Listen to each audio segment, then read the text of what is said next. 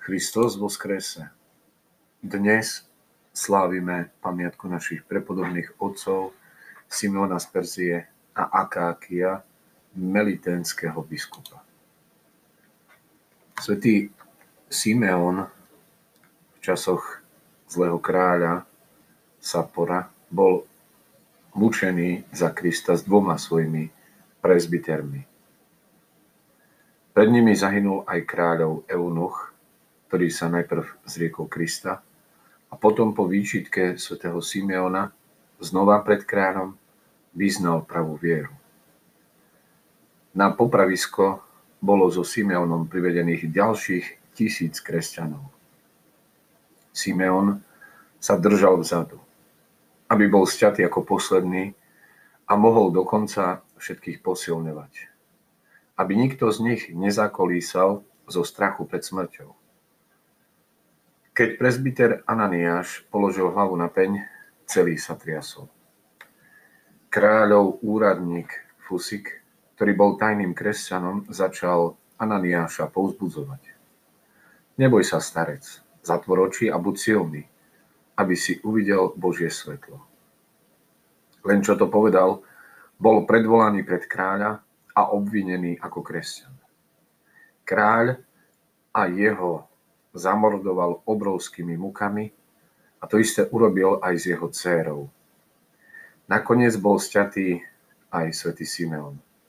Keďže najprv na druhý svet vyprevadil svoje stádo, on ako posledný, nasledujúc rok, bol na Veľký piatok zabitý za Krista, aj kráľov obľúbený Eunuch Azad a s ním spomínaných tisíc ďalších verných.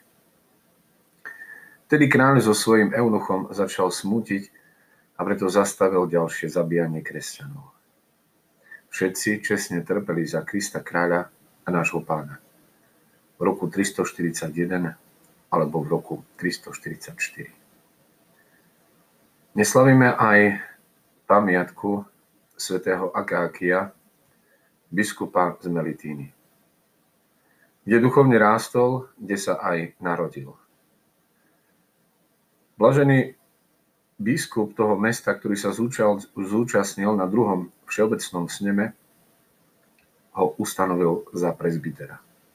Po jeho smrti sa biskupom stal práve dnešný svetec Akakios.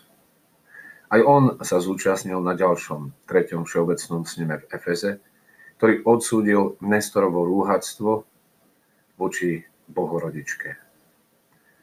Spolu so svätým Cyrilom Aleksandrijským tu veľmi horlil, bojoval za čistotu pravej viery.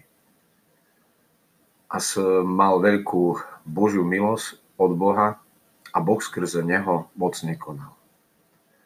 Po dlhej a horlivej službe Bohu zosnul pokojne v roku 435. Pred piatimi rokmi sa udial v našich životoch, našej starej seminárskej kapely, ktorá nesie taký príznačný názov Anastázis, teda vzkriesenie, jeden malý zázrak. Znova sme sa už ako kňazi z rôznych kútov našich eparchií dali dokopy. S Božou pomocou sa nám podarilo vzkriesiť ten starý program spred 20 rokov a znova ho priniesť tým, ktorí mali o to záujem, ktorí nás prišli počúvať.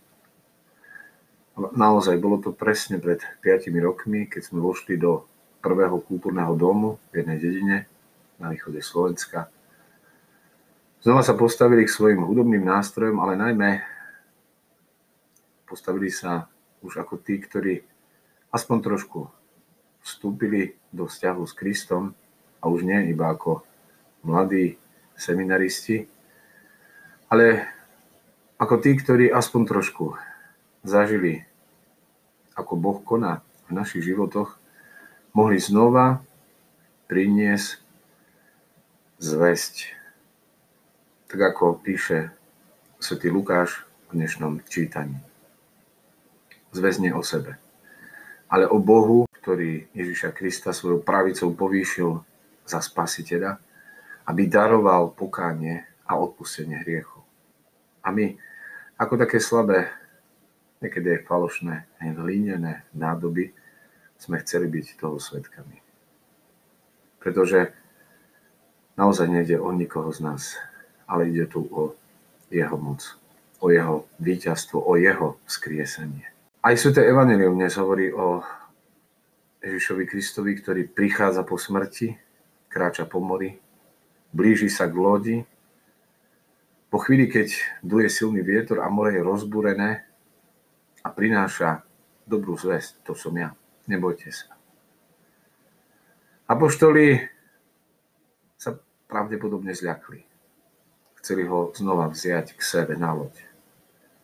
Ale keďže loď bola pri brehu, Ježiš Kristus nenastúpil do tejto lode, ale učeníci sa odplavili sami. A keď prišli na druhý breh, zástup zbadal, že Ježiš nie je s nimi, aj oni nastúpili do loďky a prišli do Kafarnauma.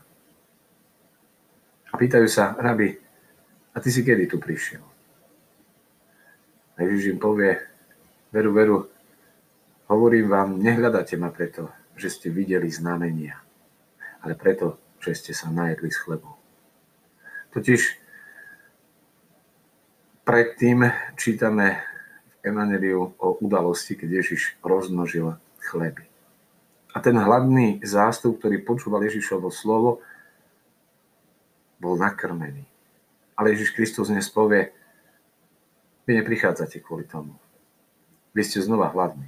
Ale ja vám chcem povedať, aby ste sa nezháňali iba za týmto pominuteľným pokrmom, ale každý deň prosili ten väčší pokrm.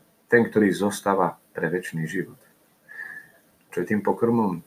Ježiš Kristus to hovorí jasne. Mojím pokrmom je plniť tvoju voľu. Prosme teda aj dnes o túto milosť, aby sme hľadali väčší, nepominuteľný pokrm vo svojom živote. Aby sme mali dar Svetého Ducha v sebe, dar rozlišovania, aby sme vedeli, každý jeden z nás, čo nás skutočne síti a nasíti. A to nie, to nie je nič z tohto sveta. Iba jeho sveta vôľa. Kristus vo skrese. Возлюблю.